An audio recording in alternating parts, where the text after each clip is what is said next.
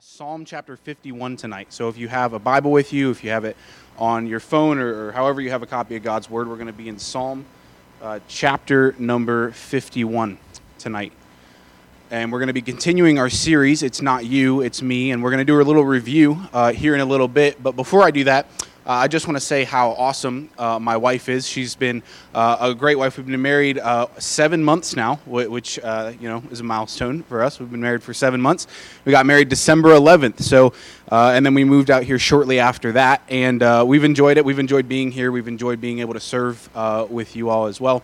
Uh, but one of the things uh, uh, with me is I'm really not home very much. I'm here a lot or I'm out with people a lot. And so I don't really get to be home with her all the time.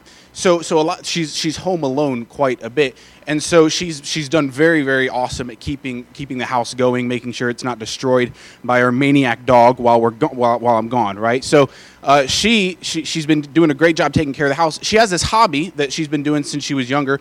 Her dad uh, got her into uh, woodworking when she was very young, and so she she does a lot of woodworking. She finished pastor's desk, and, and so well, uh, she's been doing a couple things around the house. And so we have this big dresser in our living room, and uh, it's, it's awesome. It's, it's a, like basically a big cabinet, and we put our TV, we put a bunch of decorations and stuff on there.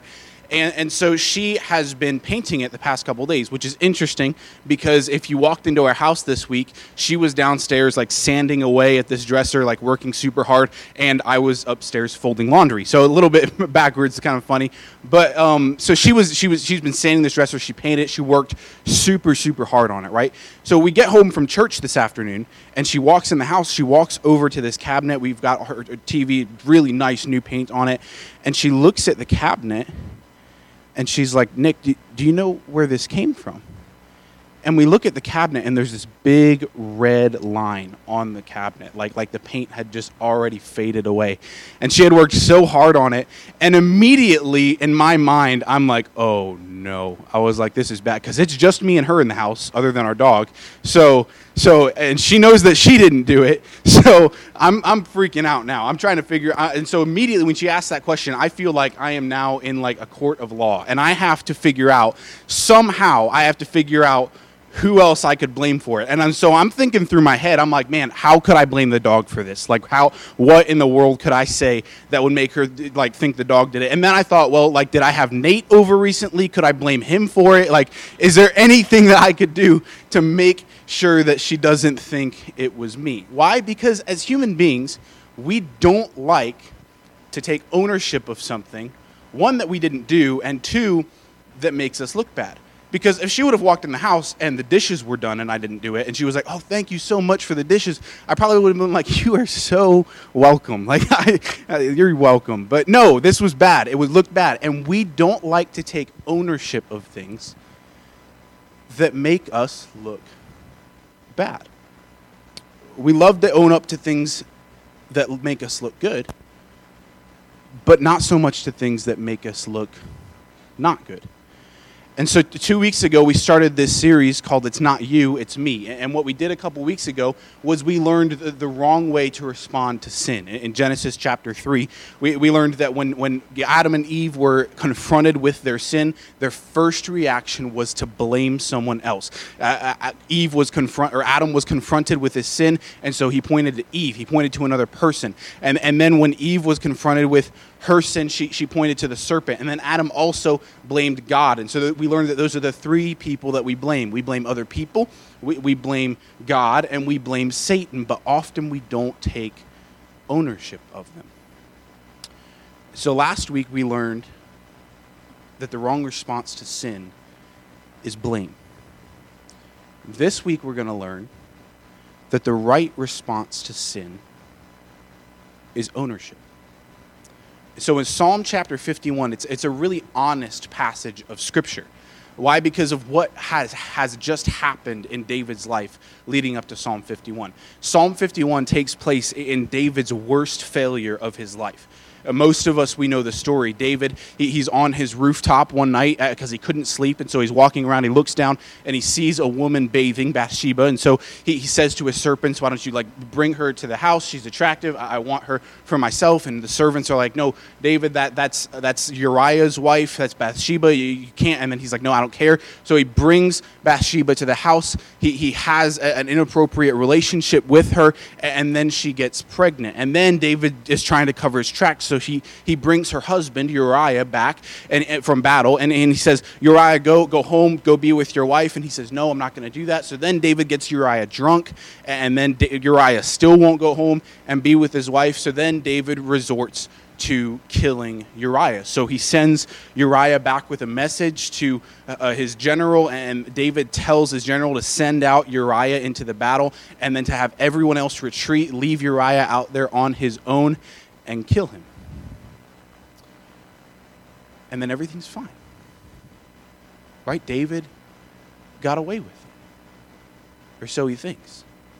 He marries Bathsheba they find out Bathsheba's pregnant. Uh, from everybody else's perspective, nothing has happened that has been scandalous or wrong. But one day, David, he, he's sitting on his throne, he's in his palace, and a man named Nathan walks in. Right? Nathan, uh, though he's a prophet, and God had told him everything that had happened. And Nathan, when he walks up to the throne, he, he begins to tell David a story he tells David, hey, David, there, there's this guy in your kingdom that you might want to know about. And so David says, okay, well, well what's going on? Like, what, what, what, did this guy do? And Nathan said, well, there's a guy, and he's a shepherd, right? He, he's got a bunch of sheep. He's a rich man. He's got a ton of sheep in his flock. And there was another poor man. He had one sheep and that one sheep was as a daughter unto him. I mean, he ate the sheep ate the same food that he did. He, he spent time with the sheep. He loved that sheep. And the rich man was walking by one day and he saw the poor man's sheep and he loved it. He wanted it. And so the rich man took the poor man's sheep, leaving him with nothing. Now, David's a shepherd, right? And so, or at least he was a shepherd before he became a king and a warrior. So David, this immediately like heats him up. Like he is angry because he understands how a shepherd feels about their sheep. He understands, like Pastor was talking about this morning, like shepherds love their sheep. Maybe they wouldn't die for them, but they love their sheep. And David knew this, and so immediately David is angry. And he's like, I want you to bring me that guy. I want you to bring him into my palace. We're gonna have him crucified. Like we're gonna kill him right here because that is a heinous awful offense. Like, I can't believe somebody would do that. Bring him in here. And Nathan looks at him. And he said, David, that's you. David, that's exactly what you did with Bathsheba. You had everything you could ever want. And yet you took the wife of Uriah and you killed him. And that is where David writes these words in Psalm 51. And so we're going to read verses 1 through 4. If you have your Bible open, look at it with me. David says this Have mercy upon me, O God, according to thy loving kindness, according unto the multitude of thy tender mercies, blot out my transgressions. Wash me thoroughly from mine iniquity and cleanse me from my sin. For I acknowledge my transgressions, and my sin is ever before me. Against thee, and thee only have I sinned, and done this evil in thy sight, that thou mightest be justified when thou speakest, and clear when thou judgest. Now, we don't have time tonight to go through all 19 verses in Psalm chapter 51. I won't do that to you. I promise. I won't keep you that long tonight. But we're going to go through these first four verses. And we're going to learn what it looks like to show ownership of your sin. Not to blame somebody else. Uh, not to say, well, it's really their fault, and, and the underlying reason for my sin is because, you know, of my wife or my kids or that person that introduced me to this. No, what David does here is he owns his sin he owns up to it. And so, what we're going to do is we're going to look at what it looks like to own your sin. And the first aspect that I see in these four verses is that ownership recognizes the character of God. Look at verse number one. Uh, David, right off the bat, he says this Have mercy upon me, O God, according to thy loving kindness, according unto the multitude of thy tender mercies, blot out my transgressions. Now, we have to remember, like what I just said, what is going on in this story.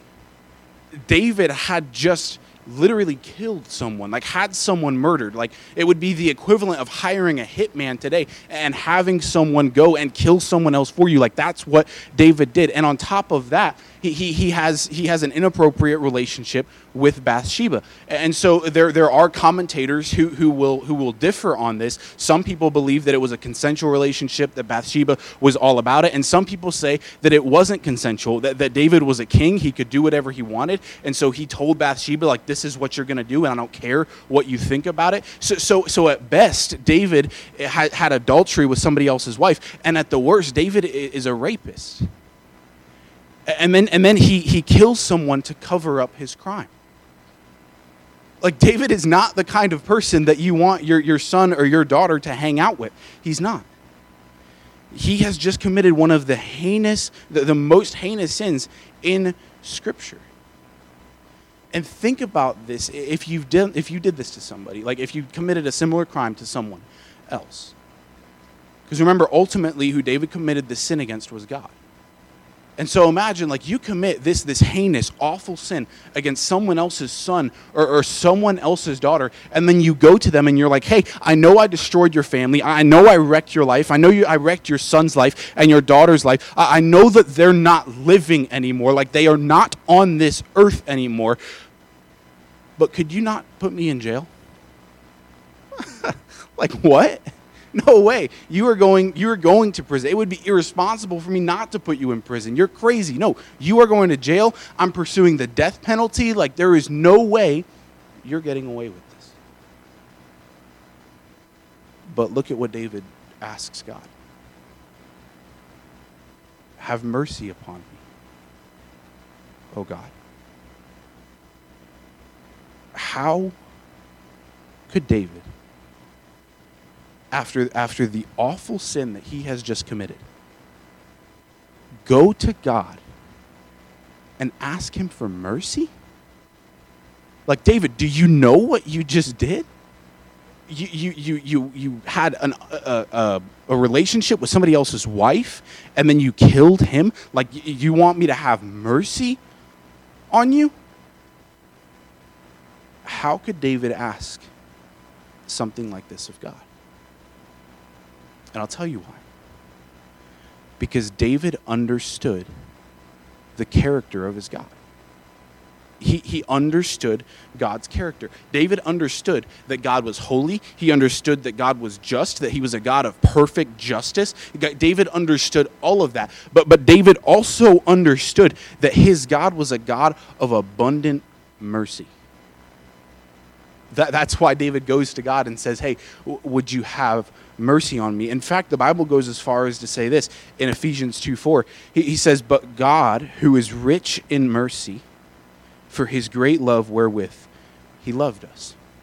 It's interesting, the only attribute of God that the Bible ever says that he's rich in is mercy. And David understood the character of his God see, see, why does David start here is the question. Why does David start with, with saying, Hey, God, you're merciful and you're loving and you're kind? Like he goes to God. Look what he says Have mercy upon me, O God, according to thy loving kindness. So, so, God, you're loving and you're kind. And then it says, According unto the multitude of thy tender mercy. So, hey, God, I know you're loving and I know you're kind and I know you're, you're merciful. Like he is acknowledging the character of God. And the reason that David starts here, look, this is important. The reason that David starts with, with, acknowledging the character of his God is because he would not have gone to God if he didn't understand God's character. He wouldn't have. That, that's why we don't when we sin. That- That's why we try to hide it or, or we try to blame shift. We try to say, well, it actually wasn't me. It wasn't my fault. Like it was this person's fault or this person did this to me when I was younger. Like, no, no, it really isn't my fault. We try to put it on somebody else or we try to shake it under the rudder. "I- I'm not going to go to God right now because God's probably upset with me. But David goes to God and says, God, you're loving. God, you're kind. And God, you're merciful. I don't know how often you fly, but I really enjoy flying. I love almost every aspect of flying. When Gabby and I go on a trip, I really enjoy getting on a plane. I enjoy flying. There's one part of flying, though, that I do not enjoy. And Gabby will tell you this, like by, by experience, I do not enjoy one part of flying, and that one part is TSA. I hate going through TSA and you can ask her like we'll be going through the airport and we'll get about five minutes away from the airport and all of a sudden i start sweating right? And i'm like what? Like I'm, I'm like drenched in sweat. Like i get all stressed. I get like snappy with her and stuff and, and so uh, we get into the airport and i'm bringing my bags over. I'm super stiff. Like i get super nervous and, and they're checking my bags and i put i weigh the bags and everything and we walk over to the tsa and i'm still like i'm drenched in sweat at this point. Like it's bad and i'll get so nervous and we're going through the line. I'm like shaking trying to get my id out of my wallet and i get so nervous. She looks at me like what's wrong with you? Like do you need help? Like can i get you medicine? What in the world? I get so nervous. I would be a terrible drug dealer. Like it it would be awful. But the reason i get so nervous is because I know that when I go through those x-rays, they're they're looking for a reason not to let me through. The sad thing is is that is how many of us look at our God. Like God's just this TSA agent in the sky who, who's looking at reasons that, that who looks for reasons not to have a relationship with us. Like he looks for reasons that he should be upset with us or that he should be angry with us. And the truth is, he wouldn't have to look very hard if that's the kind of God that he was. But instead, he covered them all with the blood of his son. And now, when he looks at you, he doesn't see that anymore. He sees Jesus because Jesus took it all. Like, God's not a TSA agent, He's a loving, kind, merciful God. And it's the, that's the reason that we don't go to Him. That's the reason that we don't own our sin is because we think that the moment we own our sin, lightning is going to come down from the sky. Everything in our life is going to be so much terrible because God is going to begin to judge us for our sin. But, friends, your sins have already been judged if you've put your faith in Jesus. It's already happened. He, he already put all of his wrath on his son on the cross. And now he is free to love you. And sure, he will chasten you if you go away from him, but he is merciful. So David starts with understanding the character of his God. And that is where ownership starts. Because we will not own up to our sin if we don't understand who God is. We won't. It, it won't happen. Because we're going to spend our life constantly trying to blame shift and say, no, it's that person's fault. No, it's that person's fault. It's, it's you. It's not me. Until we realize that God is loving and that He's merciful and that He's kind. So ownership recognizes the character of God. But then look at what it says in verse number two. It- ownership recognizes that you need to, or that God needs to change you. Look at verse number two. Wash me thoroughly from mine iniquity, and cleanse me from my sin. So, so David says to, to wash me from mine iniquity. Now, one of the interesting things that I found when I was studying this picture or this this verse is the word that David uses for the word wash in this passage. It's interesting that he chooses this Hebrew word because when when Hebrews were, were talking about washing themselves, like if they were going to talk, talk about bathing or taking a bath or, or washing themselves in that way, they would use the word rahas. So, so if you go to 2 Kings 5, when Elisha tells Naaman to go wash in the Jordan seven times, the word for wash is the word rahas. If you go to 2 Samuel 11, when David sees Bathsheba washing herself on her roof, that word is the word rahas. It's the word that, that Jewish people would use for, for washing themselves, for taking a bath. But David doesn't use that word in this passage. Here, David uses a different word. He uses the word kabas, which is the word that people would use for dirty, filthy laundry that needed to be washed. So, so what David is saying, David's not saying in this verse, like, I need to take a bath. Like, I just need you to wash the outside. I need you to make sure that I look good, okay? That's not what David is saying. David is comparing himself to a dirty, filthy, disgusting garment that needs to be completely wrung out and completely changed. See, that's different than we look at ourselves. Because some of us, like we, we, we, act like, and this is me too, like a lot of times we act like, like God did himself a favor when he saved us. Like, man, God is lucky that I'm here. God's lucky to have me because if He didn't have me, man, I don't know what He would do. But David here compares himself to a garment that needs to be washed. Like it's filthy, it's disgusting. And he's begging God in this verse to change him. And this is what he does in verses 7 through 12. Look at verse number 7. He says, Purge me with hyssop, and I shall be clean. Wash me, and I shall be whiter than snow. Make me to hear the uh, joy and gladness that the, bone, that the bones which thou hast broken may rejoice. Hide thy face from my sins, blot out all my iniquities. Create in me a clean heart, O God, and renew a right spirit within me. Cast me not away from thy presence and take not thy Holy Spirit from me. Like David is begging God, like, God, I want you to change me. I need you to change me. And he's acknowledging at the same time, I can't change myself. I cannot change myself. See, every single one of us has areas of our life that don't look like Jesus. We just do. I don't know what that area is for you. I know what the areas are for me, but there are areas in our life that do not look like Jesus. And so here's what David is doing God, this area does not look like you, so would you change it? How different would our life look if we did that? Like, God, my temperament toward my wife and toward my kids, it doesn't look like you. So, so would you please change that about me? God, the things that go on in my mind, like the thoughts that I think about other people, they don't look like Jesus. So would you change them? God, the attitude that I have toward my parents, it doesn't look like you. So would you change it? Like, when's the last time you woke up in the morning and recognized like there are things about you that God needs to change? And so you asked Him to change them? How different would our life look if we did that every morning? I think it'd look very different.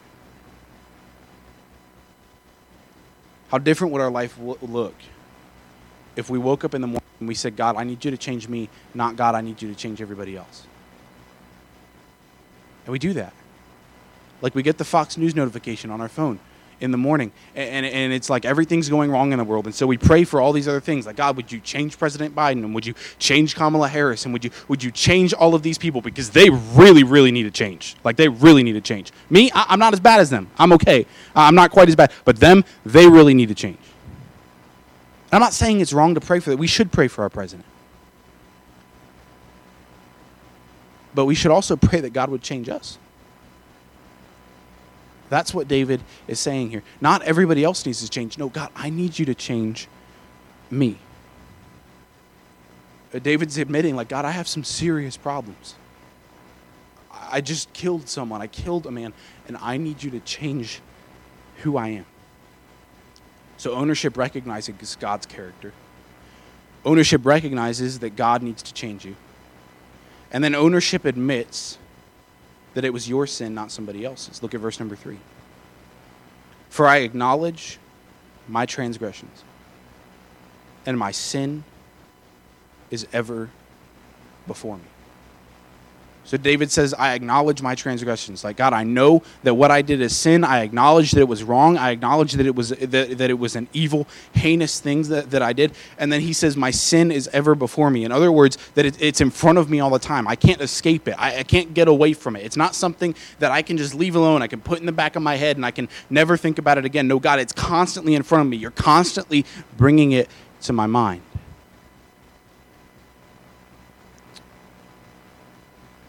See, this is the difference between Genesis 3 and Psalm 51. You see, because what David could have done is what many of us do, is, is what I do. What David could have done is the same thing that, that Adam and Eve did in Genesis 3.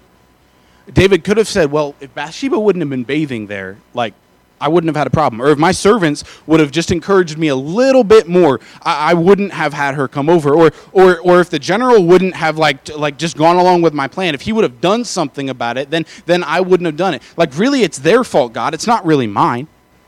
Or, or, or, he could have said, God, if you would have just let me sleep that night, and if you didn't uh, how, like make me have a sleepless night and get up and walk around my roof, if you would have made me sleep, then I wouldn't have done it. So it's really your fault.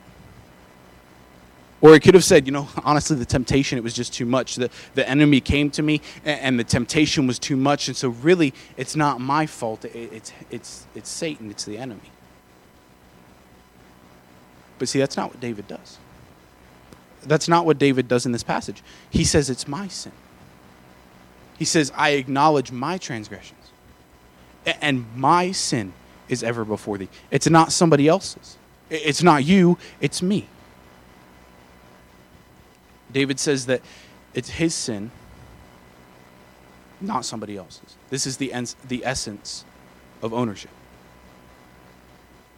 So, so when you lose your temper, it's not your kids or your wife's fault, it's, it's, it's your fault. When I get upset when I'm driving down the road because somebody's driving too slow and, and I get unjustifiably angry, that's, that's not their fault, that's my fault when we think thoughts that we shouldn't think about somebody else, it's not because uh, of how they're dressed. It's you. It's, it's me. It's our mind, not theirs. When my wife and I are arguing, it's not all her fault. There's an aspect of it that's mine. Most of the time, it's all mine, but, but most of the time, th- there's at least an aspect of it that, that's my fault and that's your fault. We can't just pin our, our sins on other people. It, it's not everybody else's fault. When, when you're disrespectful, it's not your parents' fault, it's, it's yours. It's not you, it's me. So, ownership, first of all, re- recognizes the character of God. It recognizes that God needs to change you. Ownership admits that it was your sin, not someone else's. And then lastly, ownership realizes that that sin deserves judgment. Look at verse number four. Against thee, and thee only have I sinned, and done this evil in thy sight, that thou mightest be justified when thou speakest, and be clear when thou judgest. David says, Against thee and thee only have I sinned?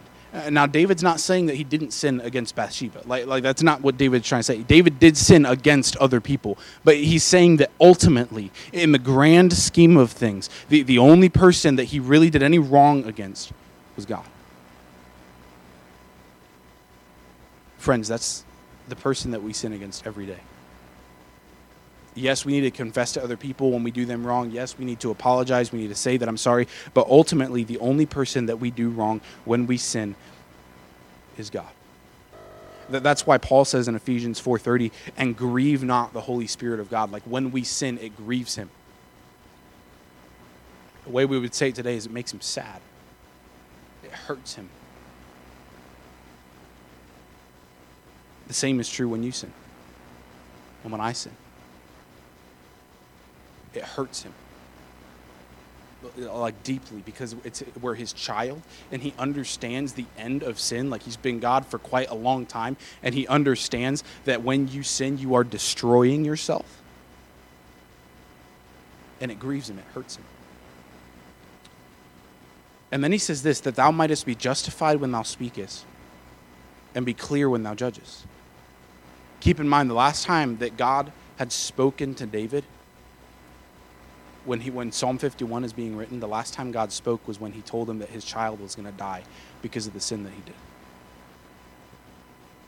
And David said that's justified. What I did deserves judgment. It, it deserves to be judged, and it deserves to be judged harshly. So, what David's saying is, is God, anything that you send my way, I deserve it. Man, how different is that from, from our daily life? We don't feel like we deserve anything. We don't feel like when we deserve when somebody cuts us off, like driving down 6th Street. We don't feel like we deserve it when, when we come home and our spouse is a little bit grumpy. We don't feel like we deserve those things. But David is saying, hey, God, the fact that you are going to take the life of my child, I deserve it.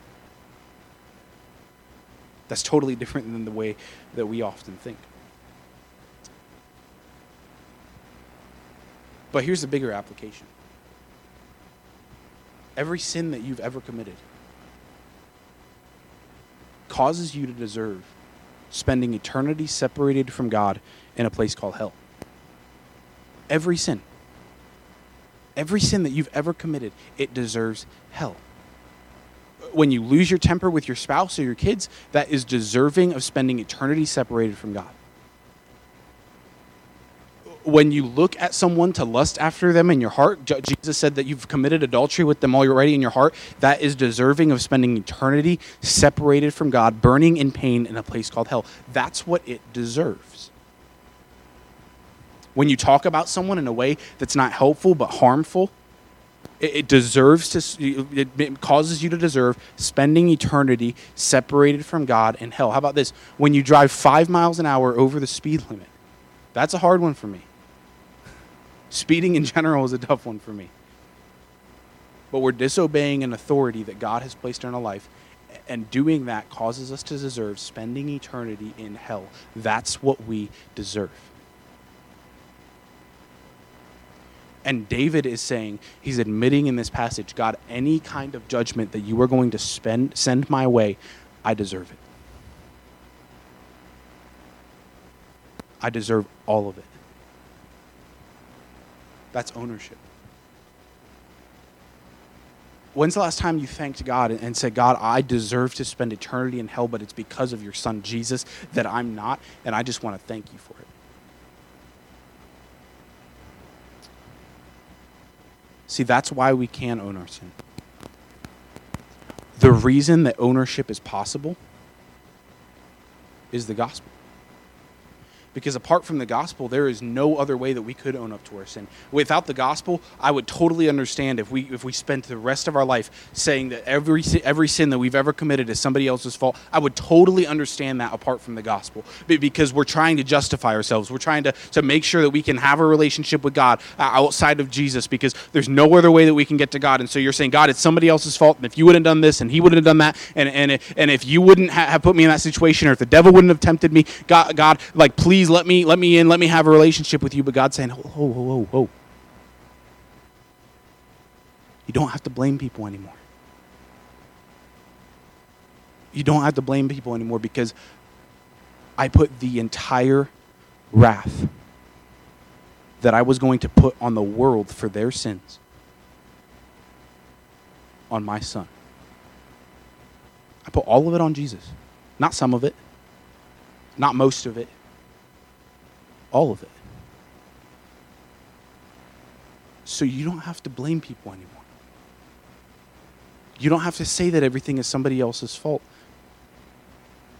Because God's put the extent of his wrath on his son. He paid for all of it for you. The Bible says in Romans 8 1, there is therefore now no condemnation to them who are in Christ Jesus. None we don't have to experience the full judgment of our sin because of what Jesus did for us. That is why we don't have to blame people anymore. We're, we're free to own our sin because we don't have to experience the judgment of it. We're free. we're free from it. You're free to own your own sin. You don't have to point the finger anymore. You don't have to say if they weren't like this or if that person wasn't this way. No, you're able to say, This is my sin. But God, I know your character, I know your mercy. Uh, you're able to go to God and you're able to say, God, I know you love me. I know you want to change me. I know that when I sin, it's my fault. And I know that it's deserving of punishment, like it's deserving of judgment forever in hell. But I also know that Jesus died for it. That I don't have to experience the, the, the judgment of my sin. And I'm able to just have a relationship with you. We're free to say, it's not you, it's me.